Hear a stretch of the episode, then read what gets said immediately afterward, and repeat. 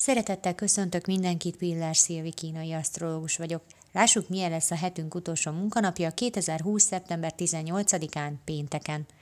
A mai nap tanítása nagyon célzott és egy irányba mutat. A ma rendelkezésre álló energiáink a makacság, a kitartás, a céltudatosság, a saját nézőponthoz való ragaszkodás, a segítőkészség és a jó rálátási képesség.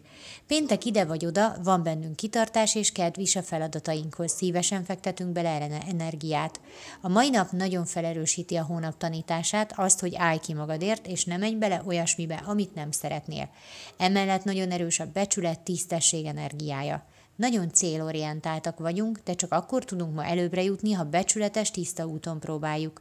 A kerülőutak, a csúsztatások, a törvényen kívül eső dolgok megtorpannak ma, sőt, a fémenergia erős jelenléte miatt a lebukás is ott lóg a levegőben, ha valami ilyesmit tervezel. Ezért aztán ma, ha adódik egy jó üzlet, egy kiváló lehetőség, egy soha vissza nem térő alkalom, de benned megszólal a belső hang, hogy ne, akkor ne engedj a külső nyomásnak. Nem baj, ha látszólag hülyének néznek, ha, hogyha nem használod ki a lehetőséget, te inkább dönts a saját akaratod szerint. Köszönöm szépen, hogy meghallgatatok, legyen nagyon szép napotok, sziasztok!